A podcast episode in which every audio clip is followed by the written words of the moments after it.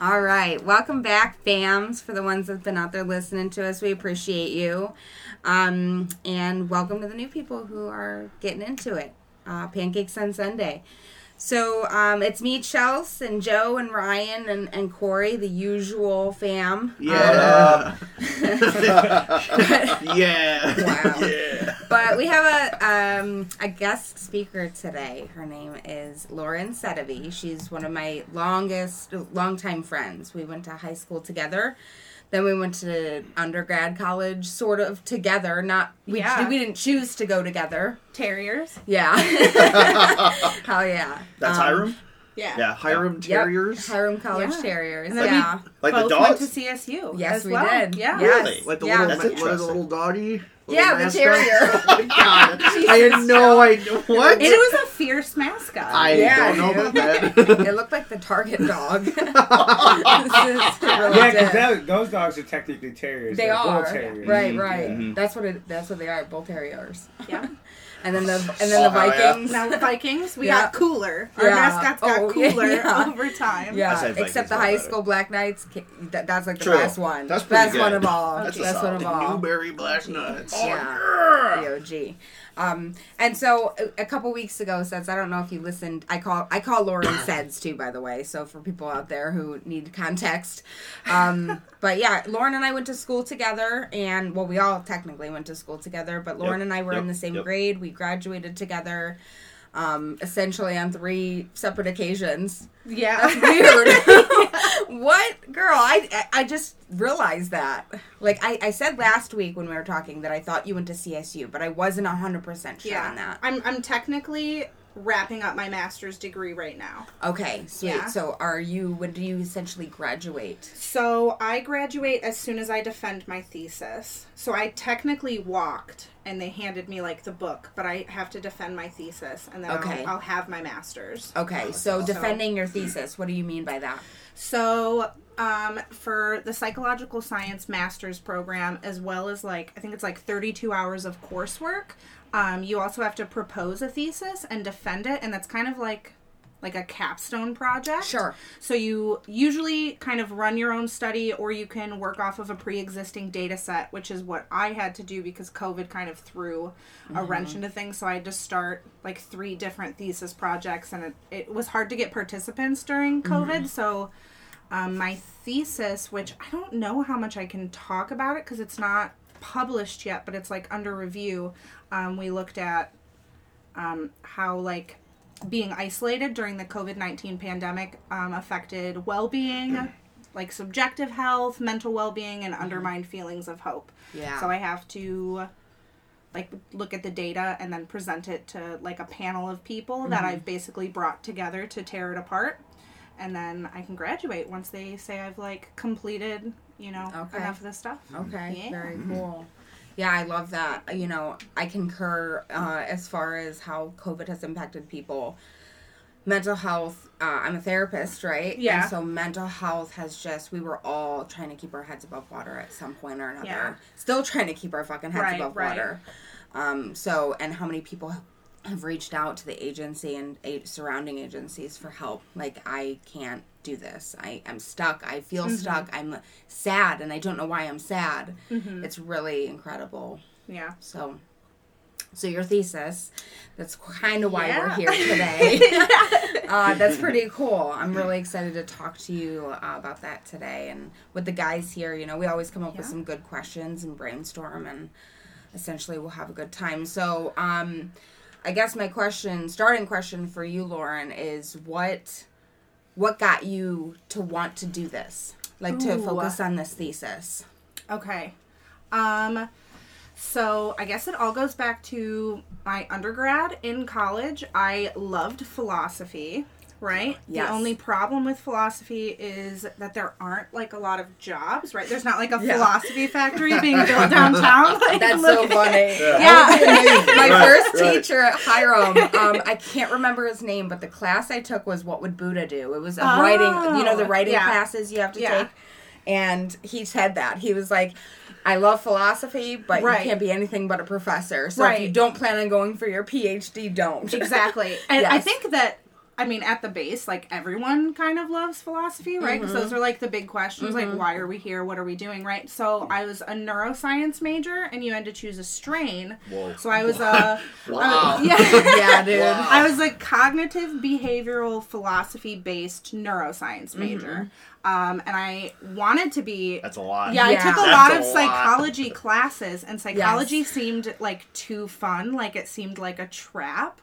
Like, like this can't be like a real career because it seems so cool. Like Yeah, that's not I gonna know. work. So, I know. um, then I graduated and I like didn't I wanted to make prosthetic limbs and that didn't work out. Um so I eventually went back to Wait, get wait, wait, hold on. Yeah.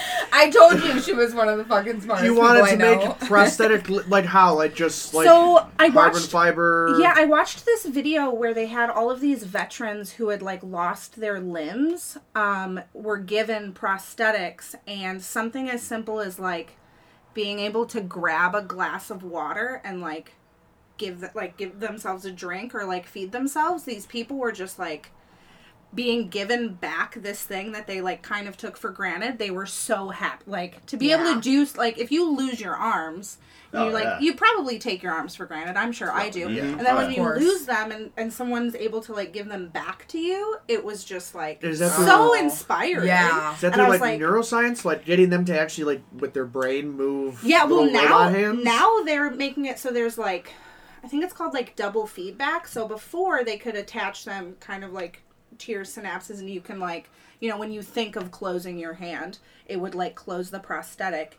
And now I think in some instances they're making it so that there's like it's very like rudimentary, but like feedback back so that when they touch something like either hot or They can cold feel or Wow. like the sensation of it. yeah, not like not like intricate sensations, Yes. but like, oh, But- this is like- hard. Like I'm touching something. So could they Yeah. pick up this can and be like, it's cold? I mean, maybe in Yeah, some of okay. them. Like, Yeah. so I wanted to make prosthetic limbs, and then um, 3D printing came along, which was was excellent. Right? Mm-hmm. It made them so that they could be like cheaper and like anyone with a 3D printer could print them and especially for children who are like outgrowing shoes like you can't you know afford a prosthetic limb every time your child grows like an inch or whatever so like 3D printing came in and it kind of from my perspective made it really hard to get a job. Like I would have had to do like years of unpaid internships mm. to apply for like an entry level job making like $15 an hour. And for me I was like Wow. Not wanting to live in poverty. Right. Like that's so amazing and there are other people doing it and you know, now they're more like customizable and they can make it so that people who like children who didn't want to wear prosthetic limbs because they were being bullied, they can make them like pink or look like a superhero arm and then now these kids are kind of like celebrated instead of like being bullied. So it's like a really cool thing, It's but so And cool, even now, like, like you Yeah. can, they have resin printers, not even 3D Yeah. printers. So you can like resin print it. It's forms out of a liquid. It's like something alien almost. Really? There's a Yeah. liquid bath, and the, the thing comes down, and it prints the layer, and it hardens, and it just comes out of the rises out of the water. That's pretty dope. Nuts. they're pretty neat. Yeah. Um, so yeah, I didn't do anything with prosthetics. So Okay. Okay. okay. That's cool. Okay. Yeah, Okay. no, but that's interesting. That's, what you're so that's kind of cool. Um, Okay. And then um, I decided I needed to go to grad school.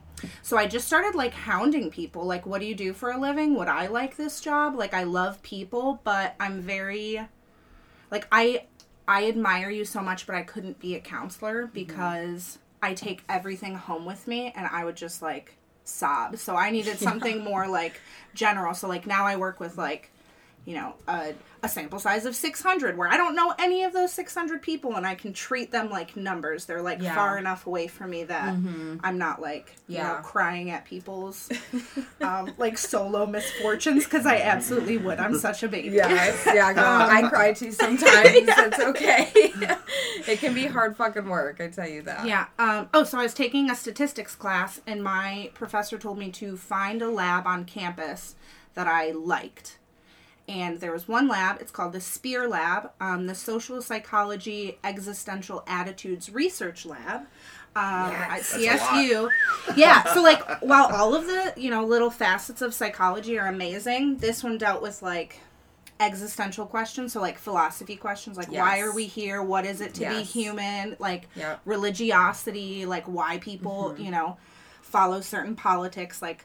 And Right. I read that lab, and I was like, "I'm getting in there." Like, Yes. I, and so I like more or less like bullied my way in. Like, Mm-hmm. I didn't realize that my my advisor now it's like a huge deal and i just like kept spam emailing him like i want to be in your lab like please let me be in your lab and he was like writing a book at the time and like teaching classes so like i didn't realize how big of a deal he was and i'm like hey please let me show you that i can like be in your lab and eventually we like had a meeting and I remember walking in and I was like, I am so sorry that I am like relentless and like bullied my way in here.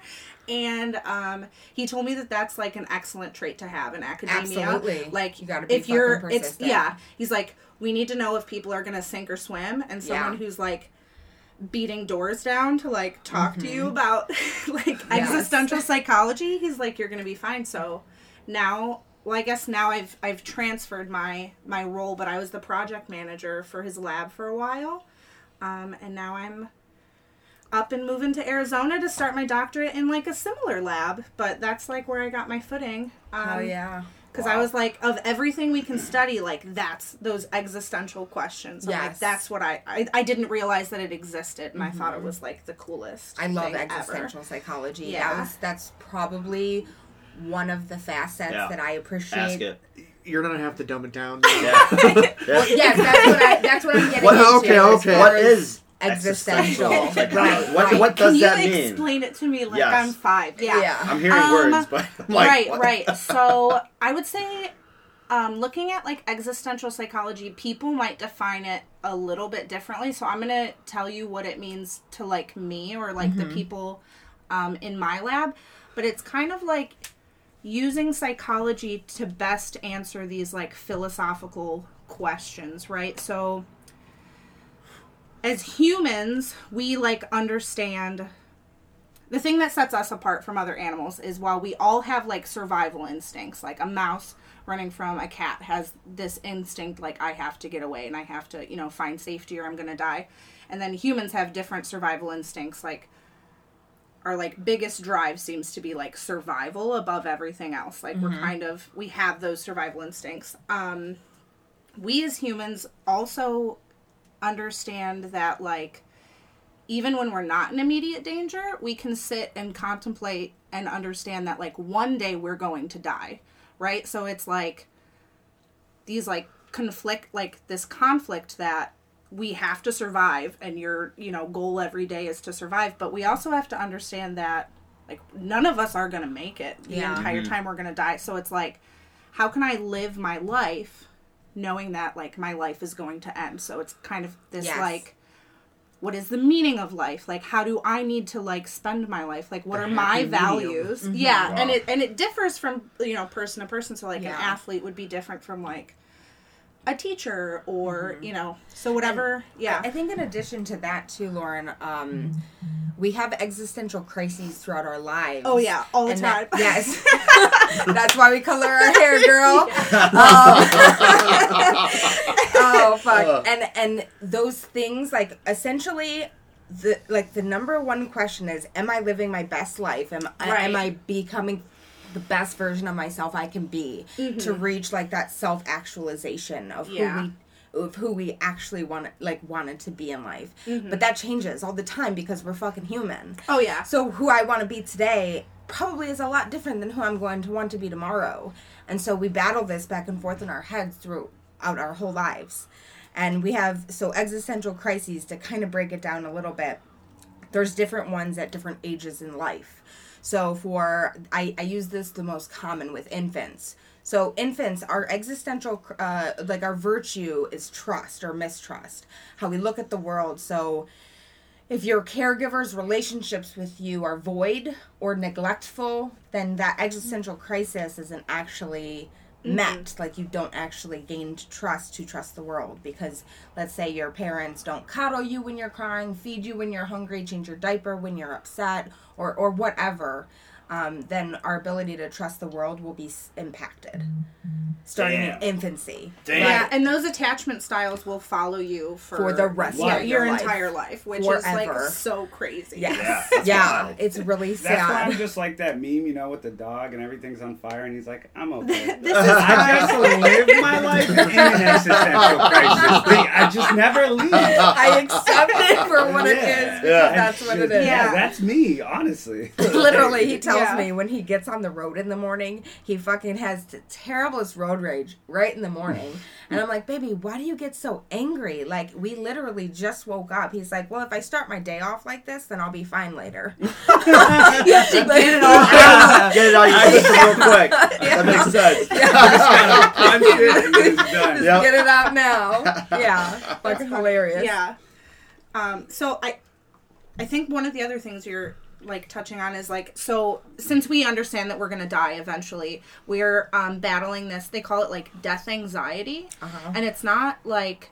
Oh, I'm afraid I'm gonna die. It's like, am I living my life Yes. the way that to me has value and like has meaning? Fulfillment. Yes. Yeah. Yep. So 100%. and that's why when you um like remind people that they're going to die so like mortality salience like making like your end of eventually it's going to end salient. It actually impacts like your decision making it makes you cling to those values like even harder which is why during like covid when it's like constant reminders that people around us are like dying or like right after 9-11 everyone kind of clings to these values like religion or politics so much mm-hmm. harder and everything becomes more like divisive Yes. and like polarizing and it's it's really sad because those are the times when like we i think we should be coming together but that's just tearing us apart. it's not how the sausage Yeah. is made Yeah.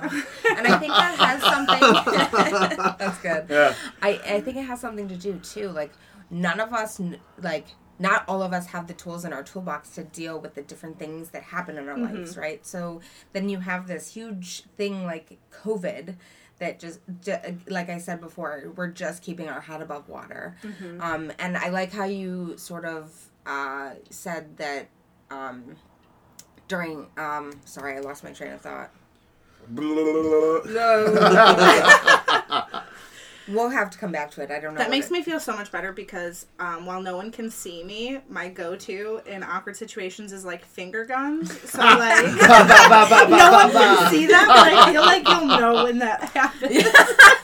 this I have a question kind of going back. When you said that you would you asked people like like s- what they what they were to see what you wanted to be like cuz you you didn't Oh yeah, I mean you were we we know you you're, you're the you're the local bartender. Yeah. So I mean you you had have heard everything under the sun. yeah. Um, that that is a crazy a crazy thing. So whenever people hear that you're doing anything with psychology, I'm sure you run into this all the time. So I'm like as an existential psychologist, I am not a clinical psychologist, so I am not a therapist. I do not know how to help people. I'm not Uh-huh. qualified for that. But you can meet a stranger and just say the word psychology, and then people will just divulge all of this Oh. information, and you're like, I am not qualified, but also Yes. you don't know me at all, Uh-huh. and they'll just like tell you. These like, or they'll make jokes like, "Oh, like what do I have?" Or They they'll just start what a asking you psychiatrist or que- something that kind Yeah, of psychology and it's like yeah, okay. Yeah. it's i think people just so like my my thoughts which might not like don't doesn't reflect all existential psychologists or all labs but i just think at the base like everyone wants to feel existentially connected like they want to feel understood mm-hmm. so like when people face those like traumatic experiences if anyone like reaches out an olive branch and is like oh psychology or something similar i think some people are just like drawn to be like let me tell you all of this and then you tell me that like i'm okay It's You know I okay. mean? yeah, the like validation. Right, right. That's, I the think number that's one rule people in see. therapy. Yeah, Yeah. Yeah. Yeah. Essentially, yeah. Because I mean, like, so there are situations where you think that something is like individualistic to you and maybe crazy, and then you hear that other people experience Yeah. it like you. So, like, one example I use, um, and I hope that some of you understand what I'm saying, or this is going to sound really crazy. Are you ever um, driving in your car? And you have like just like a pang or like a split second where it's like you can drive your car right off the road or All the like time. Yes. drive Oh, yeah. your car Yes. into incoming traffic. Oh, yeah. yes. So Constantly. I thought that that was like just me, like not a suicidal thing, just No. like you could do this. And Yes. so that actually has a name. They called it um, the call to the void, and like almost everyone experiences that, but that's not something that people like, you know. Talk, Talk about, about? like Yeah, come right, out and yeah, they're like, hey, yeah. by the way, so like, there's certain things that when you learn that other people are experiencing something so like bizarre, Uh-huh. like you, Yeah. you feel existentially connected. Yeah. Like for a moment, like people understand how you're experiencing the world, and I think Mm-hmm. that that's what people are just searching for. Absolutely. That's what I do in therapy. Yeah. just so and much, those are and it's so massive. Yeah. yeah. you know? The call to the void. That sounds like That's interesting. dun dun dun. Like when I I'm call them holding- intrusive like- thoughts, but I kind of like that a little better. Well, I, I just thought I was like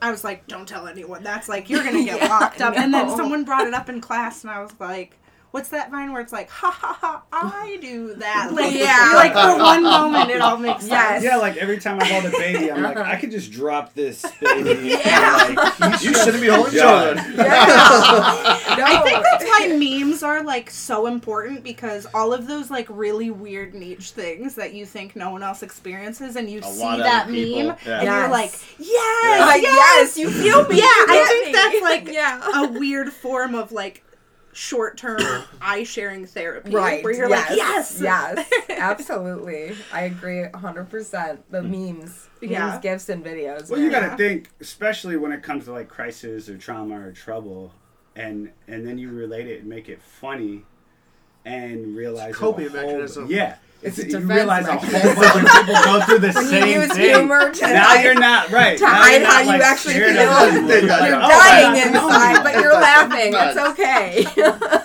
It's like No. knowing there's people out there just like you, or Yeah. that's been Oh. through the mm-hmm. same. yeah yeah. Hmm. that's the other weird thing is like so i talk about death and dying in my lab so much that it i forget that most people don't talk about it so i'll like make a comment in the world and then people will be like oh my god is she okay like is she and it's like oh i'm fine it's just i'm numb to you know like, i'm always having a Yeah, crisis right, right. Fuck yeah, dude. yeah I feel that. So, uh, I guess what are you here to talk to us about today? we Oh. sort of, we kind of, we're starting Yeah, to get yeah. there, but Um okay, so to kind of like swing that into like my other job, um so I am an adjunct instructor. I teach college classes to the currently incarcerated through um, a nonprofit in Cleveland called the Lutheran Metropolitan Ministry. Um, so to kind of like tie together me being an existential psychologist and then me just like loving teaching and thinking that um, this like really crazy thought that people in prison are just people, which I didn't think was like a crazy thought, but a lot of people, you know, kind of view them as like the drugs of society. Um, to kind of like COVID 19 was like awful, right? And there were like the stay at home orders where everyone's kind of like self quarantined. Um, A lot of people, either like on TV, if you see the show like 60 Days In, where they take people and they put them in prison, or like when people talk about prison, a lot of people will say things like, oh, it's easy, or like it's vacation. You just are like doing your time and you don't have to cook, and it's just like vacation. You don't have to work and you don't have to pay bills. And they kind of like belittle how negative isolation is. And then we look at um, the COVID 19 stay at home orders, and it's like people were quarantined in their own homes, like with their friends and their cell phone and Netflix and DoorDash and all of this stuff. And then, like, the first week was fun. You, like, made bread and watched Tiger King. wine with the Yeah. wine and hammered every day. yeah. Yep. Like, for the first week, I Yes. was like, hell yeah, this Yeah. is awesome. It's not that Um, bad. and then like a few weeks in, you know, it was hard. It was isolating and it Yeah. was difficult and hard. Like people were, I obviously like celebrities, you know, were having a hard time. But then there was like all of the different like come together and like Facebook groups and all of these different bridges being made because people were like, I feel so isolated and I need to like find those avenues to like connect with people. And while that was awful, it kind of like opened up the door to have this conversation. Like when people go to prison, it's it's kind of the same thing. Only Yes. they they don't have DoorDash and they don't have you know Netflix or the mm-hmm. internet or and a lot of time a support system at all. Right, They have right. nothing outside of those walls. Yeah, and a lot of times when people actually go to jail, I, I don't know the statistic, but it's like you don't go to the jail like in your town where you would be like easily, you know, your family are, are easily able to visit you. It's Right. usually like hours away. So Yeah. you're you're far away. You're kind of mm-hmm. like not, you know, participating in society. You're Yeah. completely isolated. So mm-hmm. um So this is like prison like sentences. Like they're not in county jail anymore. When they actually get sentenced and they're in, they're they're doing their however many years. yeah. Mm-hmm. Yeah. So the they're actual okay. prison The actual system. prison. Yeah. Yeah. Yeah. And I county mean- jail and prison are very different. Right. Very, very different. County jail, you're usually in a pod with a bunch of people and you're kind of hanging out playing card games. In prison, they there's demarcation. There's just like divide. There's so Yeah. much divide in there. There's gangs. There's drugs. There's there's really bad shit that goes on. in And they prison. also treat you like you're not a human. Yeah. It's like its like own it's so society. dehumanizing. Right, That's yeah. like the the goal. So like, right. Um, I I never thought that I was going to stick with like working with prisoners. Mm-hmm. And early on, um, in one of my classes, so the we give a lot of like culinary degrees. So on top of me teaching the psychology courses like IO psychology and social psychology, I teach a front of house course, which kind of goes over like the front of house of a restaurant. So like they learn all the culinary stuff and how to cook and do that. And then I kind of teach them like how you would run a restaurant, like making schedules or um, doing like catering orders. We teach them like we spend a day to go over wine pairing and spend a day doing like bar stuff and how you would plate things and like all of this stuff. Um, in one of them, we just like we'll do little activities where we'll like fold napkins like for a wedding and it's like oh just another skill that you have to put on your resume when you're looking for a job and i remember having um, students get really nervous like they weren't going to be able to do these napkin folds. And i'm like i promise you by the end of the day like everyone is going to be able to fold this lotus flower. Like i promise we're going to do it so slow like step by step and i'm going to be here like the entire time.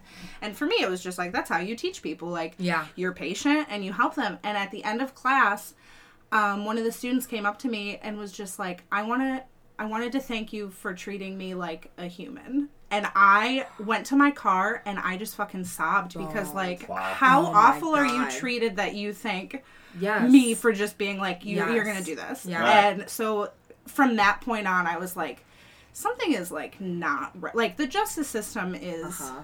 It's Fucked. yeah it's just how awful yeah how awful Bottom are you being treated Yeah, because that's something Like I the never bare minimum. personally like understood myself about the justice system, and especially when it comes to prisons, is like there is some programs, right? But there's not many, and that's why I think it's really cool what you're doing because Yeah. like. You just throw this guy in prison for five or ten years, and then he gets out, and it's like, all right, you did your Oh, time. yeah. How much did he miss? Did you it, like? There has to be some rehabilitation aspect. in, while they're in the United prison. States, it seems like in most places there isn't. Like, there, the focus is not reform. Um, in most places, from what I know, like I said, I'm I'm definitely Yes. new to this, but it's less about reform and it's more of like a glorified timeout for Yeah. adults, and Uh-huh. Yeah. then they get out and they haven't What's been given time to grow or learn or, Or you know and then they yeah. end up back in like in the united states it's a revolving door like if you Yes. if you go to prison you're likely to be back in prison was gonna It's say, very what's the high. percentage for repeat offenders? Like, it's really high overall in the united states for our program program it's we have a it's called a hundred percent recidivism rate meaning that none of the people that have graduated from our program have entered the prison system again since Fuck they've that. graduated awesome. i know That's really 100% cool. yeah 100%? You do Wow. not see that. you know Holy well they're like i think most pro because the problem is when people get out I mean, what do you do like because if you have a record you are going to have a really hard time getting a job yeah. um, 100%. so a lot of people they kind of return to the crime that they committed to get them in there because it's either that or like starve to death. Yeah. or Yeah, it's like you my know, clients. it I goes work back to with a that lot. survival instinct. Yes, Yeah, exactly. Working with a lot of criminals myself, it's like, you know, they pitch a fit. They're like, I did my time. Why do I have to be there? I'm like, you want to go back? This Right. is what we do. This is what, you know, and that's only part of it. But Right. it's about pushing them to get those kinds of resources like LMM has Yeah. to offer. Yeah. Go take a class somewhere. Do like do whatever you can to build up a resume and to, Yeah. and to get back in society. How long has this program been around? Ooh, that is a great question. It's been around for a little while, like Yeah. a while. Like Um, 10 years? I'm just new. Um, I would say LMM has been around for a very long time. Okay. So the program I work for is called Shopping for Change, and I think it's been around for about ten years. But I'm not. I'm not po- like it's been. We have a lot of students um, who have found really amazing jobs, and like That's pretty good though. Ten years, hundred Yeah. percent completion. yeah. That's pretty good. So it's it's really great. How would one get into this? Like, is there? I mean, can you? Obviously, you have to be willing to do it. It's more the Well, you did person say there was a itself. vetting process, right? Yeah. had to go So, um, right now we work with one prison. It's a female prison, and we're looking to expand, and then you know eventually, you know, be at a lot of prisons. But they kind of like choose the people based on like how soon they're going to get out, what crimes they committed, um, their behavior like there's like an interview process so But- like it is biased we do choose the people that we think are like That most wanna likely do to it. be Yeah. helped But yeah wouldn't you want to try and reach out to the majority and just try and get I, everybody? I think eventually that is the goal. Yeah. It's just like you have to start somewhere.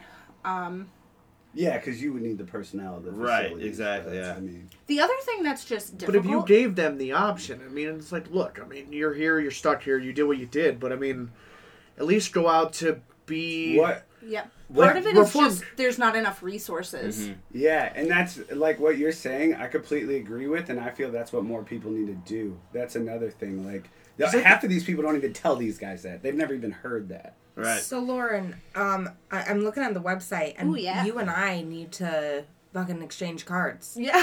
I work with criminals who have a hard time finding employment. It's like here. Yeah. So how do they? You said it's a really rigorous process for them to get into the program, but how Yeah. would I get them connected to even doing that? So um, I would give you the card to the person that that gets people in. So we teach Okay. um, the currently incarcerated, and then we also have a group of people that are like in the general population. So they're either um, like they were recently incarcerated, or maybe. Um, got out of like rehab or you know single mothers people in extreme poverty um, like veterans just our like group of people that we aim to help is like they're called like the lost forgotten and neglected it's like the Yeah. people that maybe fell through the cracks of other social programs um, that's who we aim to help Okay, and do, are, is there any like restrictions, like would like as far as sex offenders go? i don't think so because Okay. i definitely have had students that Okay. were Sure, Yeah. sure. Okay, very good. That would be awesome. We, Yeah. we do need to exchange. Yeah, that would kind of be bad if there was. Right, but Kinda. I mean, sex offenders though, there's just such a stigma about them Yeah. that There there is. is so I can understand so that. many people turn them down. There- and yeah, there's them just away. yeah, there's just such a stigma in general. Like, not not outing anyone in the world, but like most people, I would say, have broken the law at one point or another. Have drank too much and driven, or Mm-hmm. Yep. you know, have bro- jaywalked. I don't know, Yeah. done something. Like if you look inside your soul and think, "Did I have I followed every law?" In like most people have no. not. Corey does not. we're just very lucky, Like- you know, that we weren't in the wrong place at the wrong time. Or Right. even if you look at, you know, the choices someone was faced with, Uh-huh. Right. and Right. you, you think like, if I was in that position, Mm-hmm. um, what choice would I make? And uh, I don't know. People are just so hard on Yeah. people who end up in jail, and it's like if you meet them, like.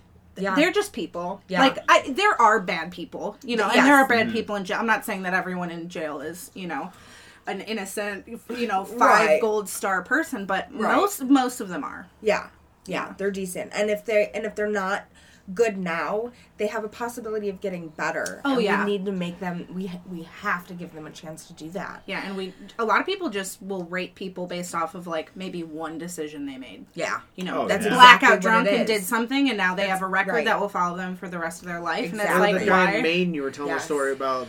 Yeah. Um. So one of the people that we kind of talk about um, that I think kind of inspired the the program a little bit um, was 18 years old in Maine, walking with um, his girlfriend, and I'm pretty sure this is also on the website if someone like wanted to look up the specifics. He was walking with his girlfriend, and someone came and like pushed his girlfriend like into the street, and so he turned and reacted in I would say a this is a decent reaction, and he just popped the dude in the nose, like punched him. You just pushed a woman into the street, um, and his nose broke. And in Maine, if a bone breaks, it's an automatic felony under an attempt to maim. Wow. So even at like fast forward, um, you know that guy did his time. I think he was in for like six months, and it like wasn't. I, I don't want to say it wasn't a big deal because it was a big deal because now he's a felon, but like at 40 he was having a hard time finding a job because on job applications when they ask if you have a criminal record some people see that you checked yes and it doesn't matter if you you know raped a child or punched a dude in the nose like you're of the same cloth like Yeah. you're a, a felon so you're bad like Yep. felons are bad Yep. um, so he was having problems getting a job. So like, I think part of our goal is to to kind of shed light on this stigma and show that not everyone in jail is bad, right? Because the mm-hmm. United States has an disproportional size of criminals. Like of all of the criminals, people in jail of the entire world, the United States holds one fifth of all incarcerated people. And it's not because people in America are, you know, way worse than Yeah. other countries. It's Right. just our justice system I think is is misguided and it doesn't focus on reform it's and a little people whack. yeah. Yeah. It's a little Yeah. whack. Yeah. And then they just end up- takes a long Yeah, time. what's the point it's of a like, sentence if, like, you know, you throw somebody in prison for 10, 15 years, that might as well be a death sentence if you're not going to help him while he's in there. Right. Right. Yeah. Because he gets out, the world has changed so much. Look how everything goes. He can't find a job anywhere. It's like, it doesn't end, all because of that one mistake. Right, Even if you right. wanted to change it. Yeah. Right. I had, a, I had a client a couple should be. weeks ago that I did an evaluation on. It's a um, mental health and drug and alcohol evaluation, so co-occurring. I was assessing for any mental illness or substance abuse disorders with this cat, and he's in the federal system. Not, I'm not going to say what he did, but he's in pre-trial phases, so he hasn't been he hasn't been convicted, and his sentencing is in about a month. Um, but he's looking at like three to five years or something like that. This kid is a product of the system. Literally, Oh yeah. when I was interviewing him, I asked him, I said, Did, Have you ever received any sort of treatment? Do you know what this is, like, as far as sitting in uh, Yeah. an assessment, like a mental health assessment? Do you know what this looks like? He's like, No. And then when I was asking for any mental health history, you know, he was expressing to me all this stuff, and I was like, Have you ever received treatment? And he said, No. Yeah. I'm like, What the fuck? it's a lot. So he, for the better half, he got arrested probably as a juvenile for the 1st time, probably 15, 16 years old. And then, uh, literally, he's almost in his 40s now. And he. He's been in prison, in and out of jail for the last fifteen years of his life, Yeah. and it's like, what the fuck? Yeah. Because they don't give you the tools to like be like when you get out, Yeah. this is what Right. you know. Yeah, so they go right back to Uh-huh. doing the thing that they did before. Yeah. essentially selling drugs, prostituting yourself, Yeah. anything. You anything Yeah. that they You just knew the way. you knew the way that you knew. was your lifestyle. Right. And then you also meet people in jail Yeah. that tell you like this is how you can get out, or you Yeah. can make money like this, or I Mhm. can help you this way, and they just yeah. yeah. It's I think it's like the number one predictor is like socioeconomic status. Like like Yes. whatever you're born into, like in in a lot of, you know, psychology studies, like that impacts the rest of your life. Yeah. Because like if you have enough food, if you get enough sleep, your access to education, Mm-hmm. like you're kind of just like it's like the lottery. Like you're born into the lottery Yeah. and like even being born into an America is like you know winning the lottery but we that doesn't mean we don't have massive problems Mm-hmm. that you know need addressed Yeah. Yeah, absolutely. I would completely agree with that. Oh, yeah hundred percent. That's what I'm saying. There honestly Yeah. just needs to be more programs everywhere. I mean, prisons, you know, poverty areas. I mean, there's only so much you could do, but just so many people need help. Are you the only program in the country, or is there other programs? no no Okay. there's definitely other programs Okay. um yeah but it just needs to get bigger and wider. And yeah i think Yeah. it's just like it's one of those things like you need to start local and then expand the best you can. And I think one of the biggest problems it's not even that people don't want to help, it's just that a lot of people don't know what needs help, right? Like a, mm-hmm. a lot of people don't realize that there's huge problems with the justice system because you just you, you don't want to go to jail and you don't go to jail and you don't really have to worry about You that and it wouldn't it. It yeah fuck with you. it wouldn't be until you get into jail that you're like wow media, this why does is the media talk about this? yeah, Right. this is shady. and then by that time, it's like, of course, people who are in jail are going to advocate for changes, but But nobody's gonna listen to them because they're in jail. Well, that's the thing. Like Yeah. for you and me, Lauren, we're getting a taste of it working with these people. Right, It's right. like I I was running a I run a drug and alcohol and mental health group uh, with my co-facilitators. I work with another Chelsea. Aw. Um, yeah, it's pretty cool. And sh- we essentially on Wednesday we were talking about their their trauma and their pr- their prison experiences. And some of the shit that they were talking about, the things that they see, like people people die all the time in Oh, yeah. prison. Hmm. And and nobody snitches or else you're dead. So it just is spiral or like a revolving door mm-hmm. with how things happen in there. And not only essentially they what one of them said it's like they're breaking you down to build you back up to the way oh yeah, they yeah. they you dehumanize you and they yes. just yeah. Yeah. And coming out and and and having to function around the people in the world your ability to trust the world is gonna be Gone. fucking Oh, gone gone. Oh, oh yeah. so paranoid. I, I had a client say that, you know, if somebody stands too close to me, if I like flip my like swing my arms out and you are in that, you are way too close to me. And Yeah. he said he'll he, at the grocery store, if somebody's too close to him, he will turn around and say, "Can you back up? You're too close to me." And it's like I couldn't imagine living in a world where I was Yeah. paranoid yeah like that. That is so so well, I mean, sad. also if you think about it, like for years, like your entire day, you don't make any d- real decisions. Like they tell you when to wake up, they tell you when you eat, they tell you when to clean up. You listen to everyone every day for years. Yes. And I'm sure you get like, you know, time that you could kind of do stuff to yourself, but then it's like, okay, you take that and then we just kick you out into the world. Good luck. Yeah. And it's like, okay, I haven't made a decision for myself in like a while and now Yeah. Mm-hmm. I'm just like on my own and that's I, Yeah. I've never experienced it but I can imagine that would just be so hard. Yeah, absolutely. Well, kind of connecting to this COVID thing, like what sparked this idea in the first place, we couldn't really make Yeah. choices. We couldn't. We couldn't go around family, or else we were breaking the law. Yeah. We couldn't have rooms bigger or people. And I know the different. There's a lot of difference here. That's basic need stuff. This is things we can essentially want. Yeah. Right. Yeah. We couldn't go around family. We couldn't do a lot of things. Yeah. Um, but like you said, teaching them or, or telling them what to do 24 7 for X Yeah. amount of time, my ability to make a free choice would totally be gone. Mm-hmm. Right? Or think that I had the ability to make Yeah. a choice.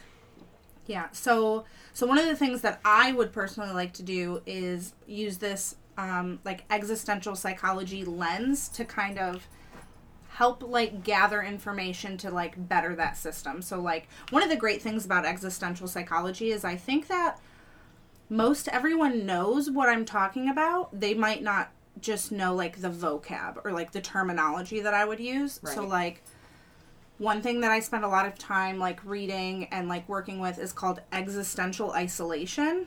So that's different than loneliness and it's different than being like socially isolated. Um, existential isolation is feeling alone in your subjectivity. So you feel alone in the way you experience the world. So you kind of feel like sometimes maybe like the black sheep or you're like not cut from the same cloth or like you're at Thanksgiving dinner and one of your like crazy uncles says something and you're like what on in the world like I do not see the world like that like there must be something you know Yeah. Opposite of like birds of a feather where like I'm just alone in how I'm experiencing these things. Yeah. And um the, the thing about existential psychology is that it's very new, so there's definitely more questions than there are answers. But we're trying to find if that feeling, which would be different from loneliness, which would be like you want more people to be around you and there just aren't. Because you can feel existentially isolated being surrounded by people. They just don't understand you. So Yes. it's like different than loneliness Yeah. um, we're seeing how that actually impacts things like subjective health and mental health and like feelings of hope. And so, like, if we can figure that out and kind of also use that in like a clinical um, sense. So there are some people who are using an existential psychology lens in a in a clinical fashion, um, and like looking at like phobias and how all of this kind of goes back to that death anxiety and like how we're afraid of um, you know if we're living an authentic life and like what our meaning of life is. I would like to figure out what we can do to like better help people feel existentially connected while they're in jail so that we can kind of like bolster these feelings of hope and like help their mental well-being and help their subjective health so that when they get out there they have like all of the stuff that they need to be a full human Yeah, yeah. Beyond just getting a Yeah. job, beyond just Yeah. you know getting the th- meeting your basic needs. Yeah. Mm-hmm. This is about yeah the the connection between people, and that's what I teach my clients all the time is that we're social humans, we're social beings, and our our our desire to feel connected to one Right. another is super important. So if you don't, if you feel alone, why? Why do you feel alone? right Is it because you're lonely, like you said, there's a difference, or is it because the people that you surround yourself with just don't get you? yeah Because there's a huge difference in that. yeah Yeah. I appreciate that. So, as far as your research goes, how are you how are you researching that? Like what is your plan? Ooh, that's a great question. That is a really great question. uh, so, right now, um, I'm working with a group of people on this project. I like don't know what I'm allowed to say and what I'm not allowed to say. So, the paper right now that we're working on is called "The Morgue, the Merrier," where we measure. Um, their existential isolation during the stay at home order. So it's all people that, you know, weren't in jail, just people that were, you know, forced to stay home. And we measure that. And then we also had them take like a mental health questionnaire, um, a subjective health questionnaire, which is kind of interesting because it's not just like measuring someone's health, it's like their how they feel like so like what their view of their health is which is sometimes important um, and then like how hopeful they are for the future and we have some of the data for that, but it's not published yet. Um, I would like to kind of translate that directly into like looking at the currently incarcerated. So the goal would be to eventually assess existential isolation um, of people who are currently incarcerated. I imagine it would be high. I can't imagine like you know being in jail and feeling like you're well understood and part of society um and then kind of i guess going from there or even just maybe starting with how people view people that are currently incarcerated um and kind of like maybe starting there as well. But the the problem is is that uh, I've chosen like the worst population because it's really hard to get access to prisoners. prisoners because they are protected, which is great because Yeah. otherwise, you know, people could just go in and, you know, do whatever studies. But it's like children, where since they are not their own, like they don't have their own rights, they need the prison to sign off on what they can and cannot do. So Right. it's definitely going to be difficult. Um, Sounds like it's gonna have to be a Vice episode.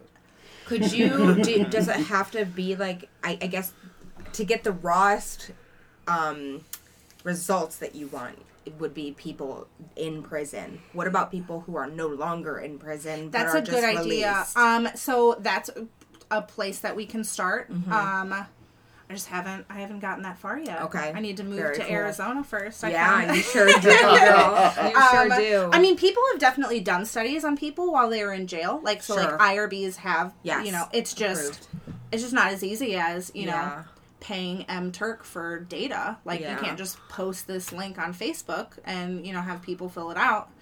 Um, it's definitely difficult. I always find myself biting off like way more than I can chew. I'm always like, if I'm gonna do it, like I'm gonna do this. all the fucking way. yeah. What's the hardest way? Yeah. Yeah.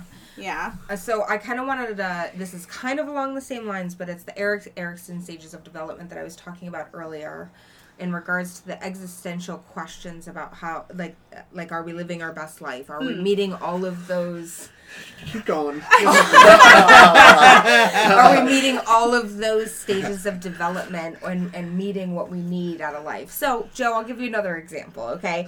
So, in young adulthood, between 19 to 40 years old, this is what. So, out there, Erik Erikson's stages of development is up for interpretation. There's a lot of different kinds of theories out there, um, and age age ranges are are, are uh, varied depending on what source Yeah. you're looking at. So just to let people kind of I think context. people don't realize that like psychology in general is still kind of like in its stages of infancy. Oh, like yes. compared to like hard sciences, Yes. Mm-hmm. like people think same with neuroscience. People think we like there are some people who know all of this, Yeah. and it's like we're all just trying our best, Yeah, and trying yeah, like so yeah. none of it's like a for sure thing. Take Yes. everything with kind of a grain of salt, but this is like our best guess right now. Absolutely. Yeah. Yes. All the time.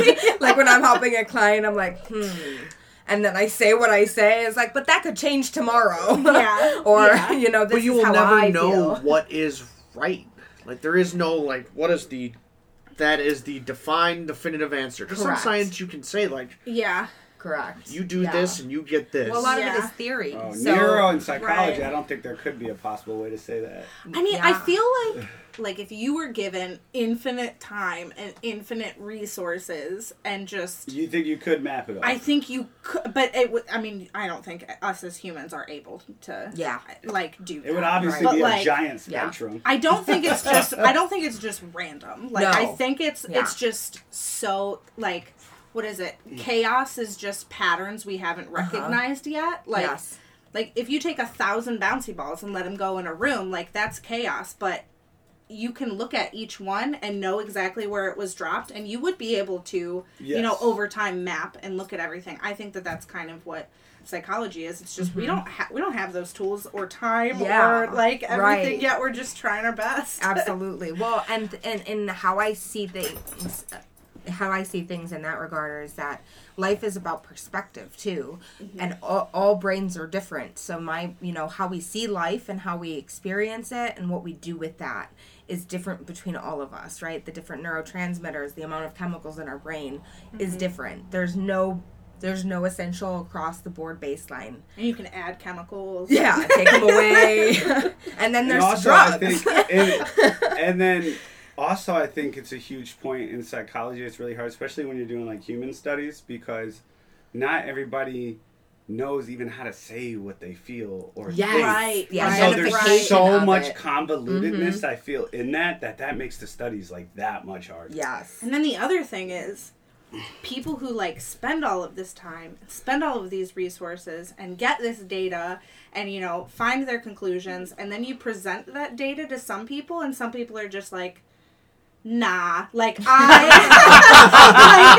like, in general, like I'll get into arguments with people, and I'll be like bringing to the table, you know, full data sets, and they'll be like, "Well, my neighbor, who you know, toothless, you know, toothless Greg who didn't graduate high school, like he said this, and it's like, okay, you know, it's just sometimes Yeah. even if you have the answers, some people just don't want don't want those answers, No. and that's like a totally different fight. Yeah, Yeah. that's- Yeah. That's, those are the people that said if you're man i can't remember exactly but like when you go to have those conversations with people the people that are not choosing to basically have a debate and Uh-huh. it's just straight based off like your religion Yeah. or the way you grew up it's not even worth having the conversation because there's no way not they gonna can get see the other side because they haven't let that go So an existential psychologist would say that, like, even especially now because of COVID, because we're constantly reminded, you know, that everyone's going to die and our lives are going to end and blah blah blah. blah.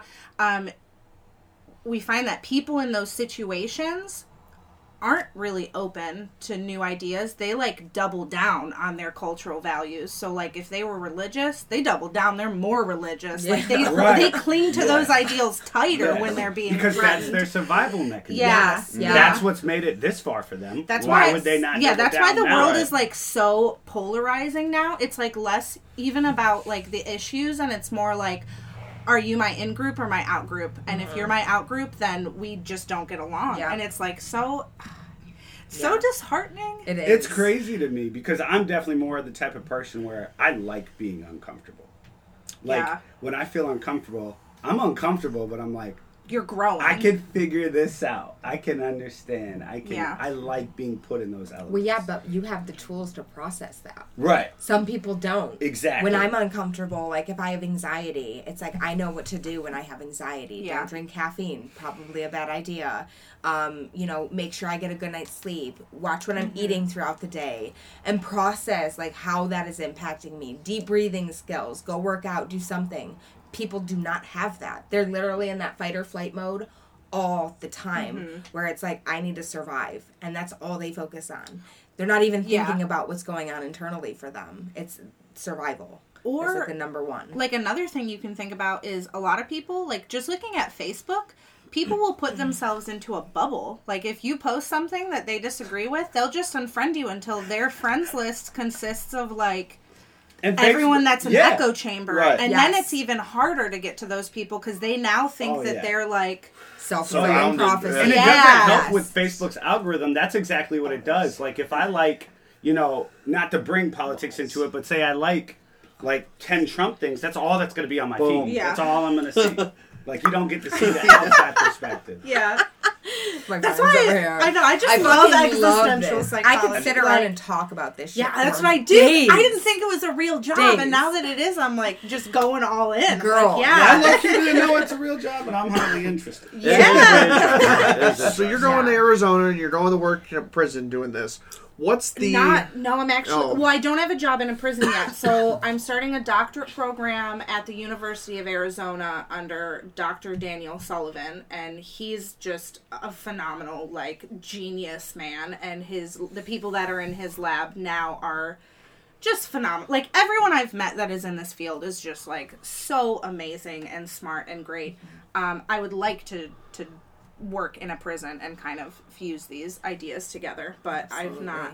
Yeah. So you had posted on Snapchat a while ago getting accepted into this program. Oh yeah. And I want you to share because I am so proud of you, Oh. Lauren. Like I'm like, holy fuck, girl, you get it. So what is Um, it that? How did you get there? Yeah, so applying to doctorate programs is not for the faint of heart. Um, you do not need a master's degree to do it, but a lot of times it helps. So instead of applying like for a college when you choose like a college and you're like oh i'm going to go to you know the university of whatever you instead have to find an advisor and that's like the person that you're going to spend all of your time with and they're going to teach you how to be you know whatever you are and this is probably what i'm saying is geared more towards psychology doctorates not every doctorate so you have to like send emails out to people who are doing research similar to you and basically be like please let me be the one person you want to work with for the next like five years.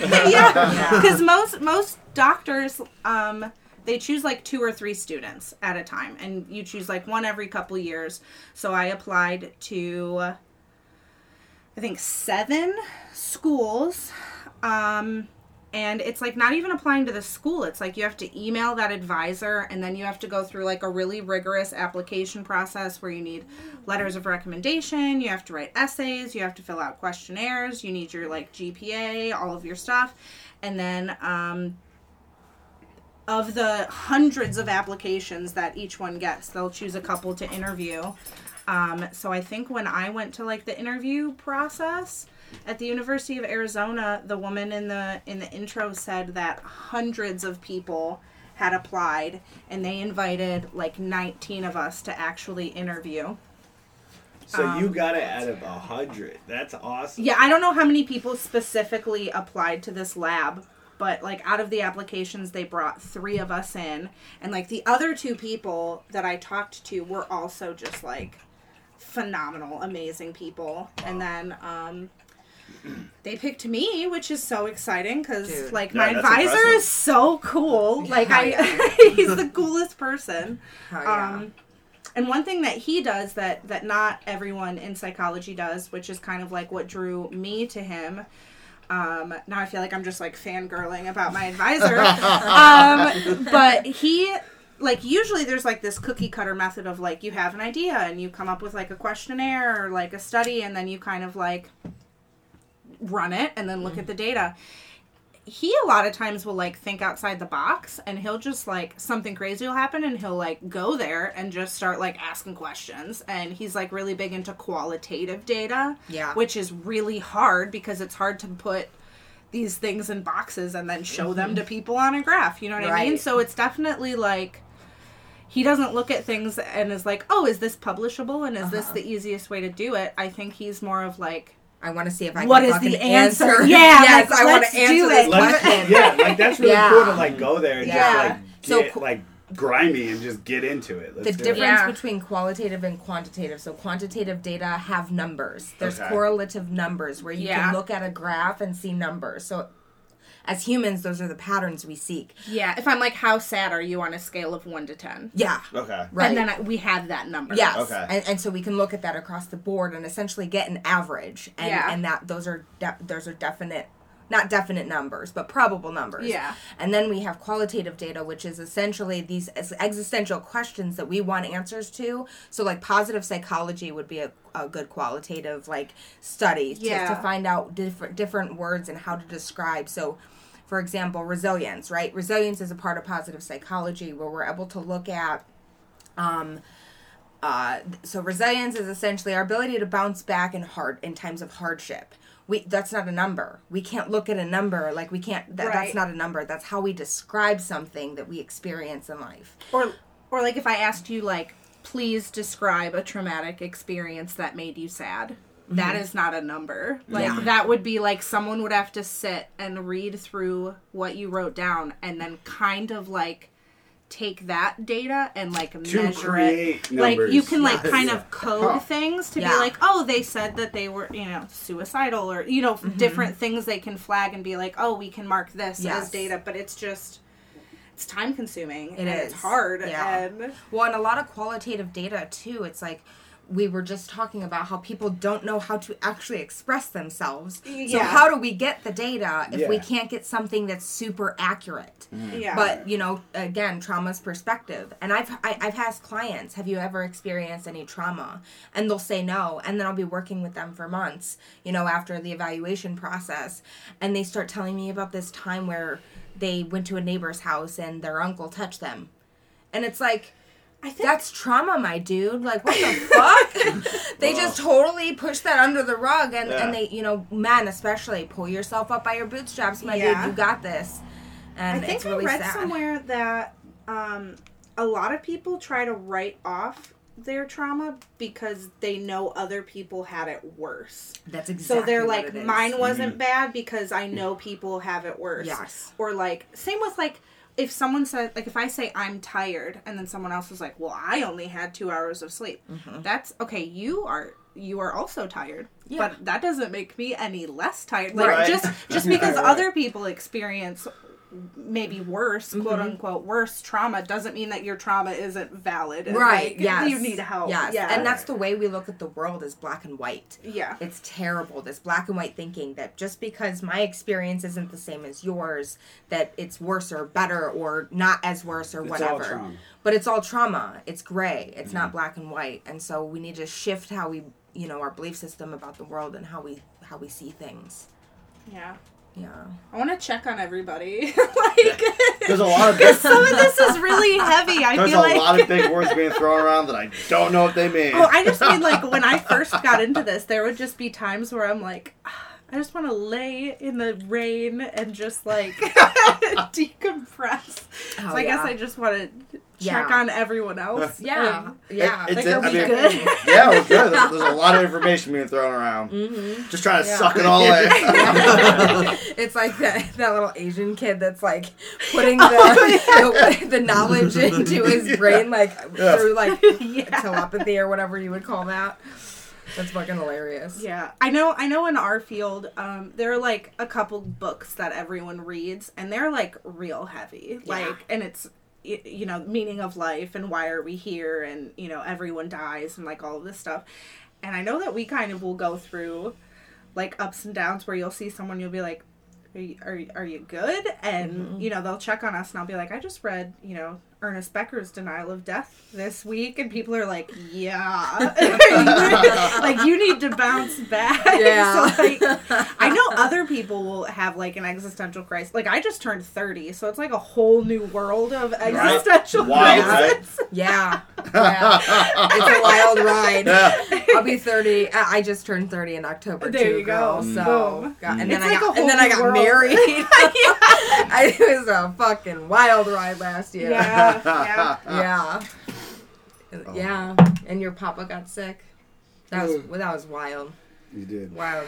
Mm. Bunch of existential crises. yeah. But you never. but at the same. Oh, okay, okay. So that what's the the thing about death that you read about? What's the the gist? Oh. I Oh. guess because I mean, that's a that's a story. You read a book, but how do we know what's right? Like what is Ooh, I don't right? think we ever will. Like, No, what's, what's right? right. So Yeah. like each person like you'll have stuff that you value and stuff that um okay, so I guess in my mind existentialism like is kind of how each of us deal with our own death anxiety, right? So a lot of times people will reach out to you know, hang on to their social values and like cultural values, but humans are also driven we're driven towards immortality either like literally immortality like which you can find in religion because if you follow a certain religion almost every religion you know there's a place you go when you leave this plane of existence so you will continue on. Um, or humans strive for something called symbolic immortality which means that even when you pass on like part of you will stick around. So that's why people write books. It's why people have children and raise their children to you know have the same values that they have. It's why people build giant gold towers with their name on it. Like people are kind of striving to like be a part of something bigger that will be around when they leave this earth. And that's why mm. you have these different constructs like different societies and like you know religion and politics and you know clubs and that's why i think we make awards for people because like we all want to have something so that we know when we die we're not going to be like Forgotten. Yeah. totally gone yeah because you have Yeah. like your death when you die as a human like and your body decomposes and then there's like when not a single person on the planet ever knows that you exist or could ever stumble upon like your existence ever again right and that's mm-hmm. like that's heavy stuff It is.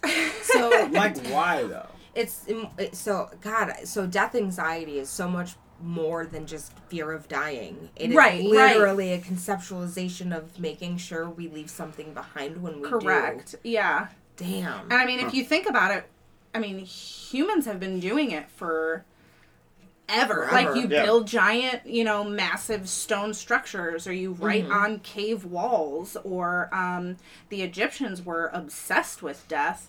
That's why you have giant like pyramids, and they were trying to like fight it by, um, you know, m- the mummification process, and they would they would pack their like pharaohs and stuff with you know food and and books and like riches so that they had it for the afterlife like i think humans just kind of try to soothe that death anxiety by like making sure that they're not It's like completely gone yeah, it's like making Yeah. your mark. yeah Yeah. exactly Wow.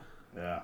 and i think everyone does it differently like Yeah. some people want kids some people want a career um yeah, Yeah. Yeah, because I think that's what it is for me with the kid thing for sure. Because it's like, I don't feel that way now necessarily, but I want a kid really bad. And when I have a kid, like, yeah, that is it for me for sure. Like, Mm-hmm. like that's, you know, part of me moving on. You know, I don't Yeah. feel like I would need to build a statue or like any of that right stuff. right right. Death Hmm. anxiety. What is it? A kid? is it? Do they? Is it an extension of them, or is it like carrying the name? So is are they attaching something to it then at that point? Because Um, I think it would be just like like we want our bloodline to continue, Yeah. right? Like there's kind of this anxiety of it's like if the you know if the Sedavies die out, like but to Then me I'm none I'm of yeah. left. Right, Yeah. Um, I don't know. I think I don't think all of it is conscious. I think it's like a lot of it is subconscious. Like Yeah. we just I mean, to think that you're gonna die and everyone's gonna forget about you and no one ever knew that you were ever here, like that sounds So essentially- like, scary. We're trying to explain why we do the things that we do. Yeah, and I don't know that we have those answers yet. Yeah. Like, I think that there are philosophers that have spent like, you know, their their lives writing about it, but. Mm-hmm. And I think existential psychologists are trying to take those questions and then use the science of psychology to answer them, but girl, we got we got like a, a lot of road to hoe there. Like, Yeah. we got a A lot of long way to go. Yeah, because there's also That was like very well put. I like Yeah. that.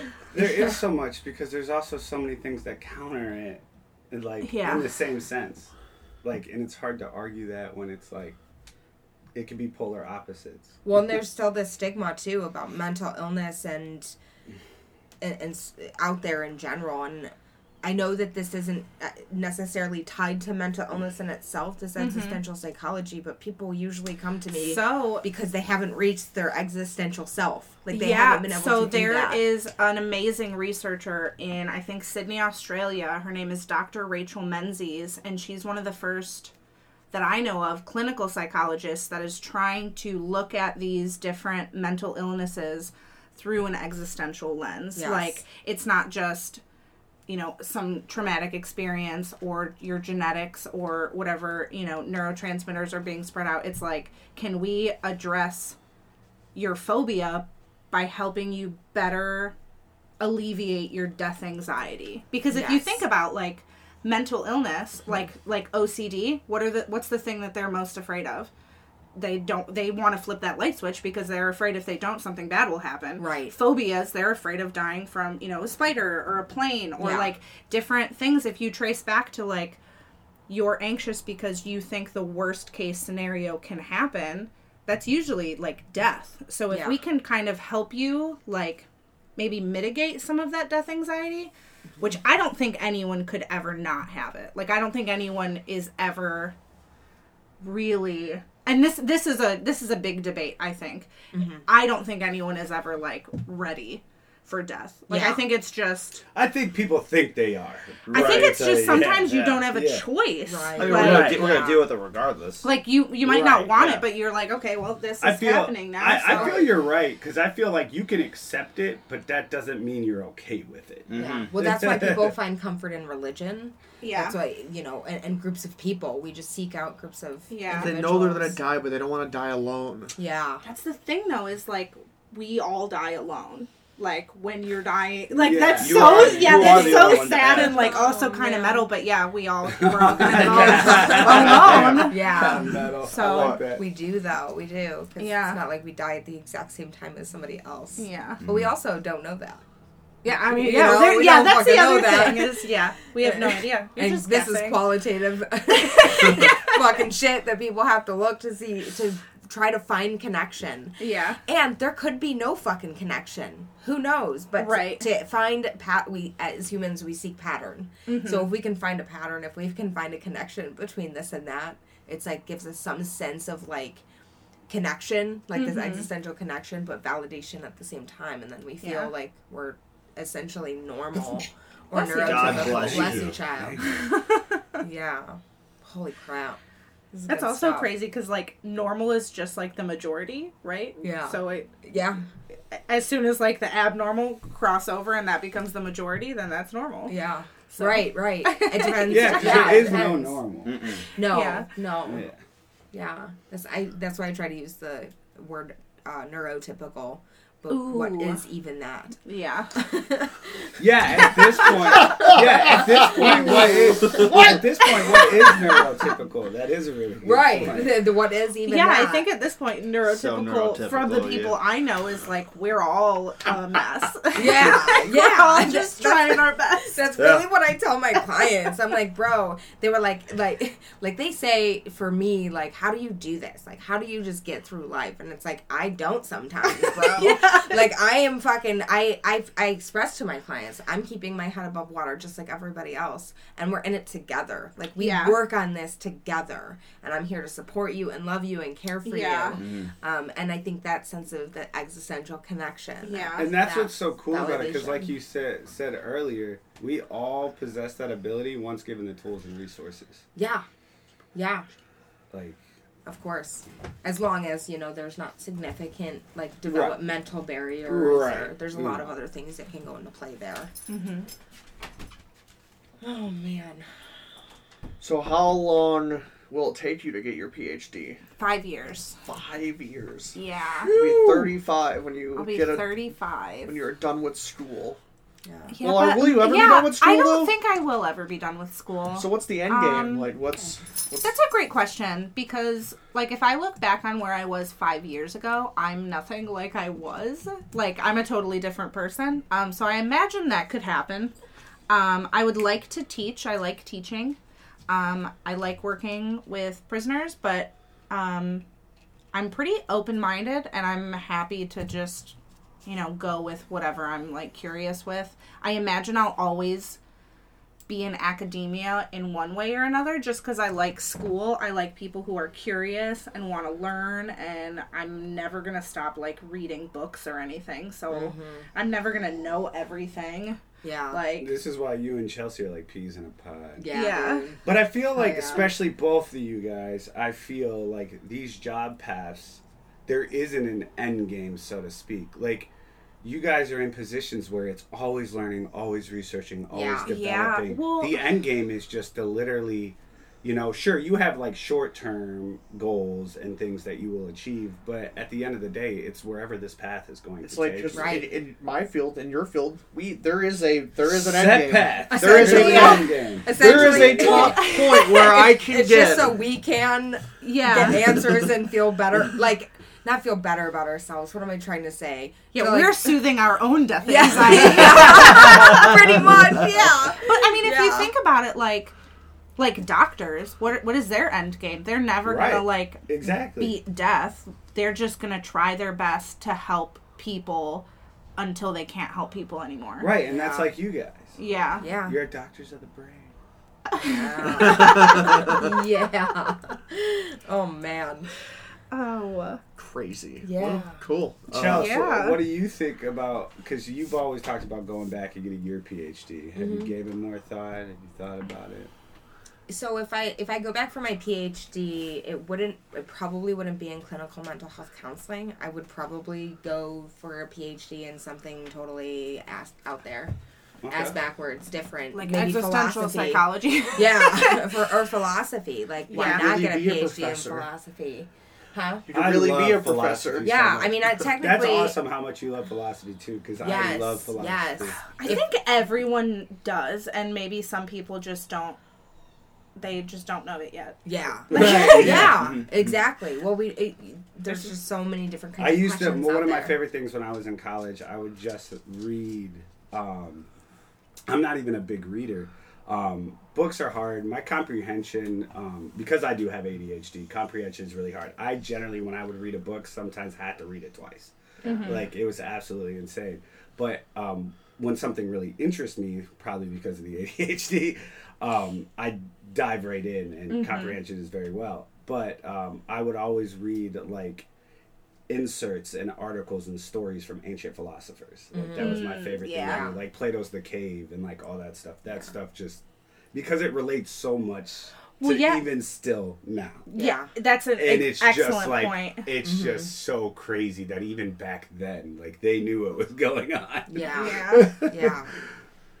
I know. In in Hiram, I whenever I had a, an extra class to take, and I didn't have any more requirements to need, I would fill it in with a philosophy class. I probably took five or six philosophy classes. Right, right. I I took this one class. It was to date the hardest class I've ever taken. It was called How We Die with um, Dr. Michael Blackie. I don't know if you knew Blackie. No, but I I took He pushing was- up daisies with. He was an um, absurd, absurd um, professor. Mm-hmm. And I remember the first day of class, he was like, half of you are going to drop out of this class. This is the dropout date. And I'm not telling you that because it's academically difficult, it is emotionally difficult. Yes. And we would play games like games where he would like give us note cards, right? So imagine you have note cards in front of you and imagine in one row of the note cards are four people, the four most important people in your life that make your life worth living, like your four people. Mm-hmm. Okay?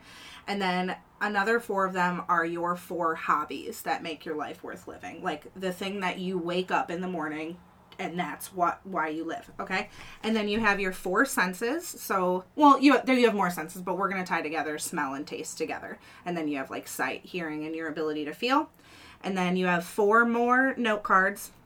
Let's say one of them is your ability to communicate. One of them is your ability to take care of yourself like to feed yourself or clean yourself. And i don't remember what the other two were. Maybe one of them was like your memory um and and something else. And so you have these 16 note cards in front of you. And he would walk around and and he would say when your life is no longer worth living i want you to stand up. And he would walk up to people and just start plucking these off of your table.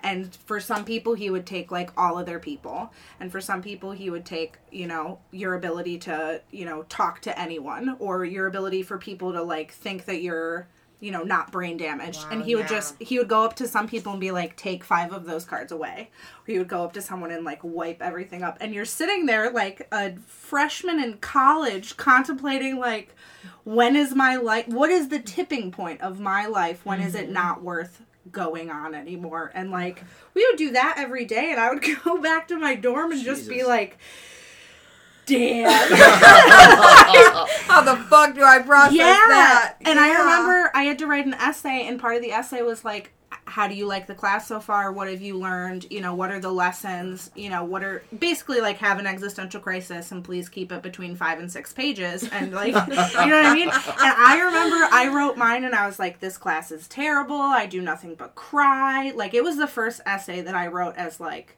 fuck you. I Yeah. hate. I don't know if I can say that. But, Oh, yeah. Oh, Oh, yeah. oh, Oh, okay, yeah, sweet. you're We're explicit.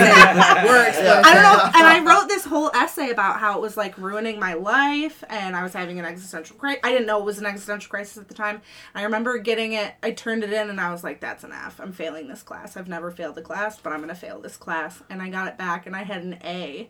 Yeah. And it was Nice. like, excellently cited, good points. And I was like, what on earth? And to this day, I want to find him and be like, I am where I am today because of Because you. of you. You broke me down. yeah, you broke Yeah. me You down. broke me down But I to my didn't re- core being.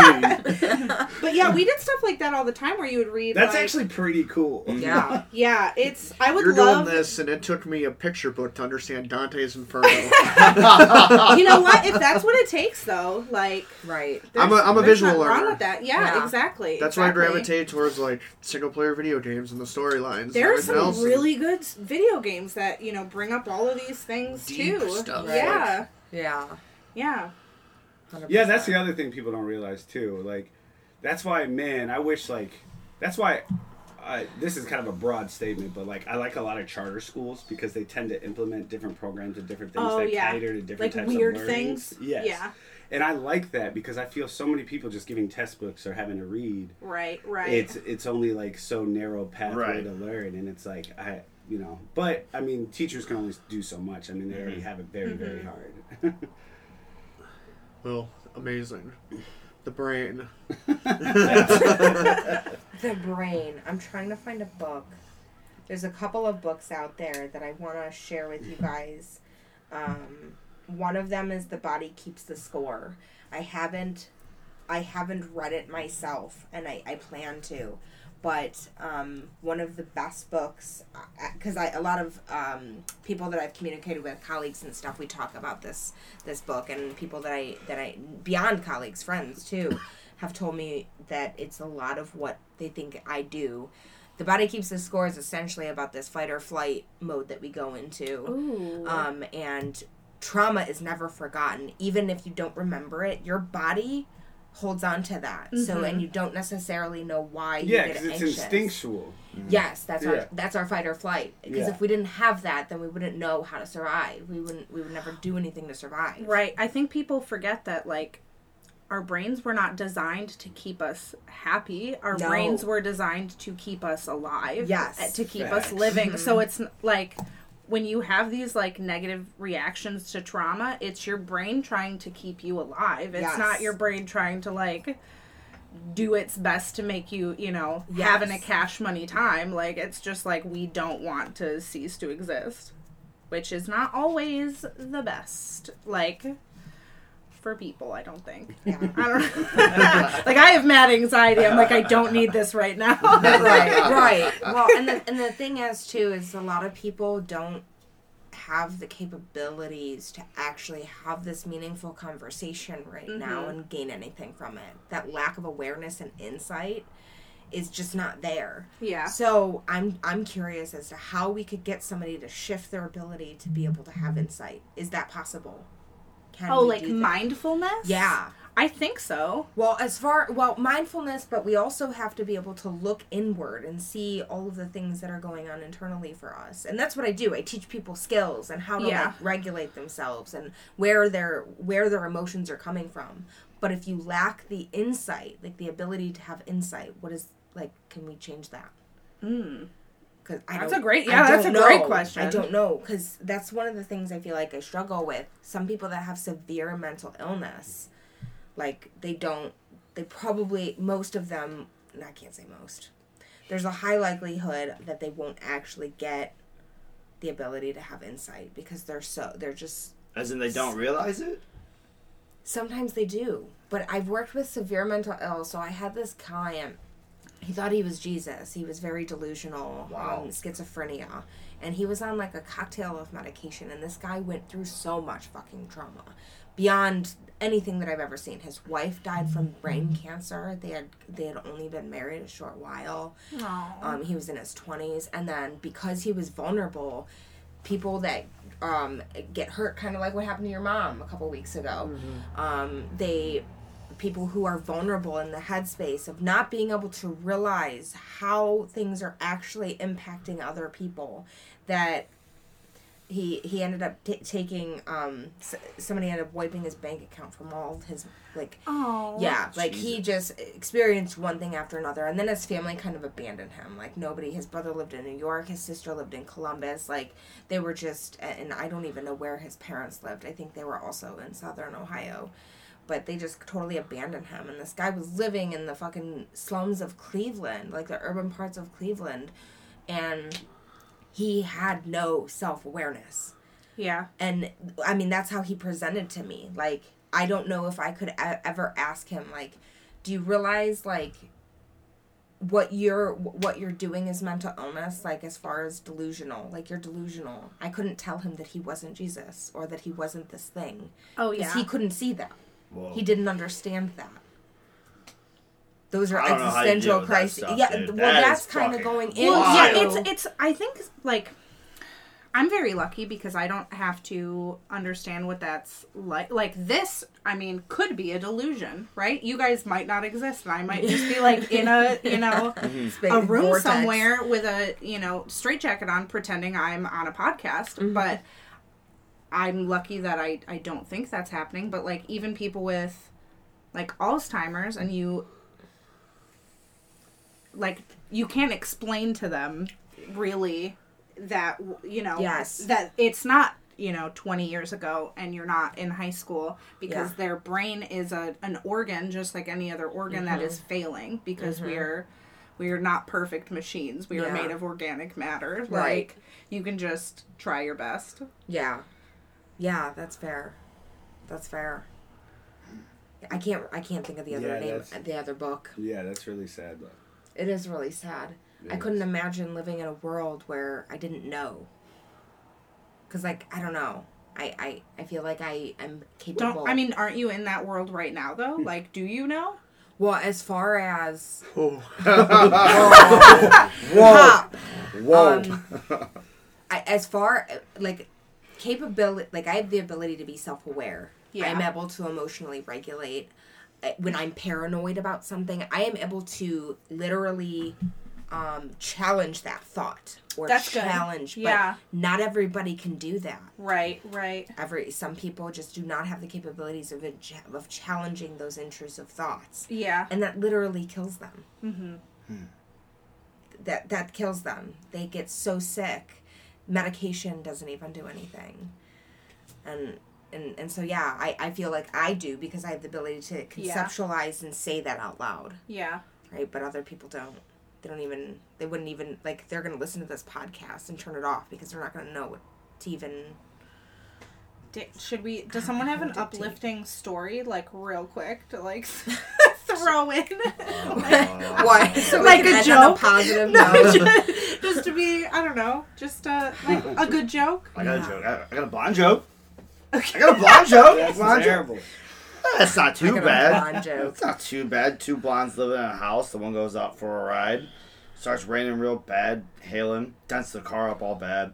Goes back home. Goes to the roommate. Says, "Hey, car's all dented up. You know, do you know anybody to get home?" Yeah. She's like, "Yeah." Gives them a number. She goes down to the shop.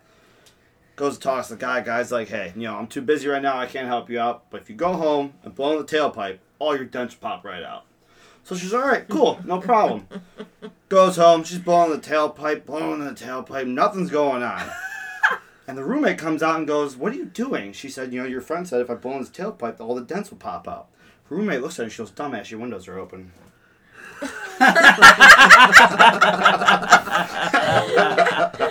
Oh my god, Boom! Alright, that was good. that was good. That's my, And- that's, that's my one good one that I No got. offense to blondes out there. No, no, we're no. just. It could be anybody, honestly. Yeah. I've met some pretty dumb people. Yeah. You know the people Right. that send their kids into like the AutoZone with blinker fluid. Fluid. Yeah, My grandfather Coupons. did that a lot. Yeah. Yeah. oh man. Oh, seamless.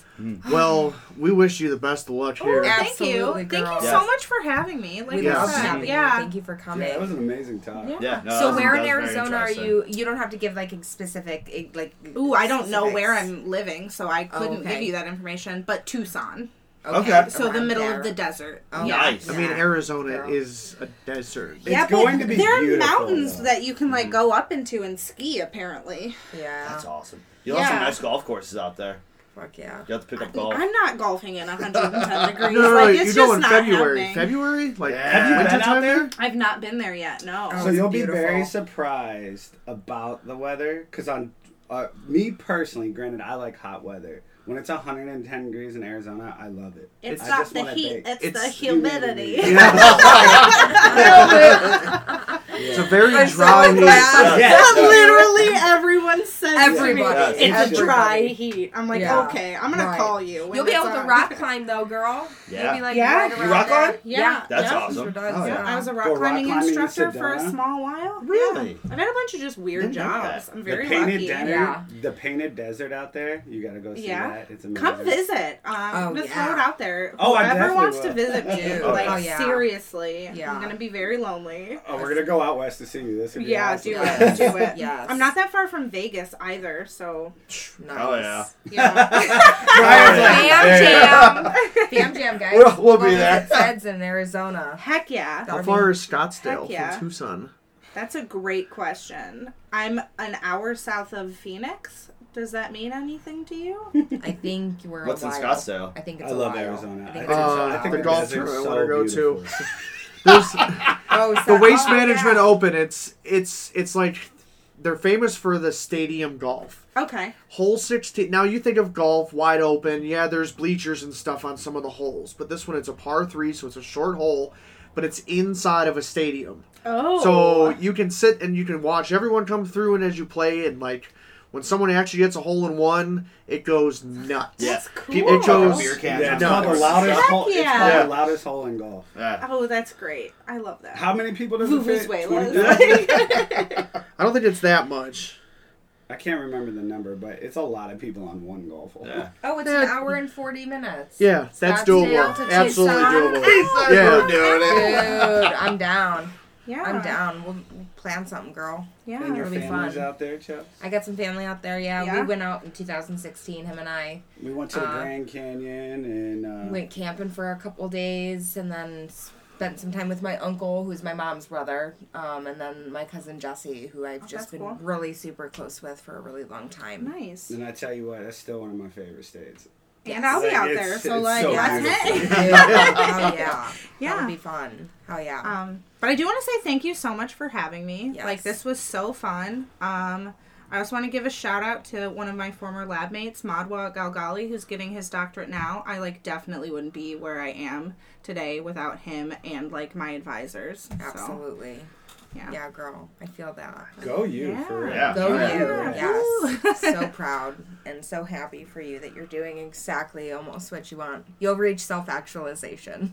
Oh, You'll still fucking color your hair every now and again, but you're gonna get there, girl. You'll yeah, be good. yeah. Thanks. You'll be good. Oh, is yeah. there is there anything you want to plug? Like, do you have a social that you care to share? I or really don't use social media. Uh, I have a Twitter, but I haven't posted on it in a long time. So I guess no. I'll Okay. just when if I ever go on another podcast, I'll plug this podcast. I don't know. one day, one yeah, day. Right, right. Yeah. Yeah. Cool. Well, uh, yeah, guys, that was very interesting. Thank you very much. Thanks. And uh, you can follow our socials. Um, Instagram's probably the most popular. We've been enjoying Instagram. Mm-hmm. Um, that is at Pancakes on Sunday morning at Instagram. And we have Pancakes on Sunday podcast on Facebook. And email us if you have any questions, topics, even, I mean, anything, anything, anything. Yeah. except Anything. except politics and religion. Yeah, we Yeah. don't want to get too deep. Yeah. Anything No, yeah. except for that. Yeah. Not No, going throw fun it in there. Why not? Raise these phil- philosophical questions and all that stuff. We'll answer mm-hmm. that. That's You cool. Yeah. Chelsea should do a TED talk. Yeah. So that is my ultimate. That will be self Are you Like, that's my ultimate goal. is Because to Yeah. she give a talks about TED that all the time. as Yes, well. my, Yeah. I want to do a TED talk about talking about se- talking to our children about having sex and consent. Because literally Oh. nobody fucking knows that. Because we have porn and porn they never ask for sex Right. So or consent. One of my like big icebreaker questions, like when I meet new people and you have that awkward, you know, state, is Uh-huh. I tell people if you had 30 minutes right now to give a TED talk on just one random thing, Mhm. like what would you give a TED talk on right now? Like what is your passion, Yes. like, you know, fixation right now that you could talk Mhm. about for 30 minutes and teach me something? Yeah. And then people, you know, go off on their passion Yes. and I'm like, like yes. Yes. Girl, that's great. I'm Yeah. gonna use that in therapy. And then Yeah. one gets really awkward and yeah. you're like finger guns. Finger guns. That's, that's, that's what I would like to plug. That's my trademark. Finger guns. Yeah. That's funny. Uh, well, to go with your finger guns, you should use the term smooth as soup. Yes. Smooth as as soup. Yeah. Yeah. Okay. That's Yeah. our that's like our inside uh, it's a slogan. Alright. motto. Like Nice. pancakes on Sunday motto, smooth Mhm. as soup. Yep. Like that's Smooth just as kind of our We were we were Alright, throwing alright. around the podcast idea on a drunk fam jam, and I walk out of the room just smooth, Smooth as as soup with the finger guns and everything. It actually, came, it It actually came from Ryan. We were at a Cavs Yeah. game. Yeah. And he was watching Kevin Love just drain threes. And Ryan meant to say smooth as silk, but it came out smooth as soup. Yeah. and he said it, and I'm like, "What did you say?" And I, he was like, "Smooth as silk." I'm like, "That's not what you, You said." doubled down. Right. That was not what you said. I, I knew what he said, but I wanted him to say it again. But Yeah, Yep. trademark. Smooth as Good Smooth time. soup. Yeah. Oh. Not That's chunkies, only candies. Oh yeah. Yeah. Hell yeah. And we're gonna be um we're actually gonna be getting some merchandise for us in a couple of Yes. weeks. Yes, We're T-shirts. excited. Yeah. Oh, I I, wanna- buy I- one. I guess we'll do it. Totally And. I'll, I had the idea. We'll throw it out there. If guys from the audience email us, the RSS feed that I use, I don't know if you guys are using VPNs and you're just bouncing off of stuff, but we have a hotspot in Kansas. We have a, hot, a lot of people that listen to in Columbus and Cincinnati. I know there's people listening, and I know they're all over the country, and we have some worldwide. If you email us and or direct message on Instagram, I'll take both. I can do both. We will send you a T-shirt. Yes. Look, We'll send you a T-shirt. Yeah. Yeah. Heck yeah. Oh, yeah. Yeah, Email us. sure. Yeah. Oh, yeah. Send a pi- yeah, send a picture. We wanna hear from you doing guys. The We- smooth as soup finger gun. Yeah. Yeah. Yeah. Yes. Yes. Hell yeah. So if you guys email us, a little promo, email us, and we will send you a T-shirt. Yeah. And we'll so we'll see if we can get some topics and if we Are we we, use- are we charging for those shirts? no No. No. No. No, no, no. no no we're we're gonna mm. give it's a giveaway. It's a giveaway. Yeah, we're gonna do a Okay. giveaway. Okay, cool. We're doing T-shirts to promo ourselves because we're going to a couple concerts this summer, so we're gonna use uh, QR code to co- localize all of our stuff and our our logo and try to get the word out and see what we can do. And yeah. but the people out there that are already listening that we we love you so much. But yes, you can win a free T-shirt and we'll cover shipping and everything else. We'll do it all. You get a free T-shirt. All you gotta do is email or direct message on Instagram. And this is unlimited time offer. Yes. do your fan do your fan base have a name yet? The Do you the know fan. what I mean? fams. the Fam. fans. The fans. So we call, consider ourselves fam, the fam. Like uh me, Jordan, Emma, us four, um, and is that That's that's pretty Yeah. much Yeah. it, yeah. nice. So yeah, and so we call ourselves the fam, and when we go out on excursions, we call them fam jams. So we say we Nice. say you know fams. They're our fams, not our Okay. fans. Mhm. Aww. Yeah. Mhm. Yeah, pretty cool. So Yeah. I'll put a, I'll put a that you have till August first. No, I'll yeah August first. We'll do Yeah. August first. Oh yeah. Yep. Email us. And we'll find someone on August first. We'll select a winner. Maybe there'll be more, depending Mm-hmm. on how many shirts we get. So Yep. we would love to hear from you. Thank you very much.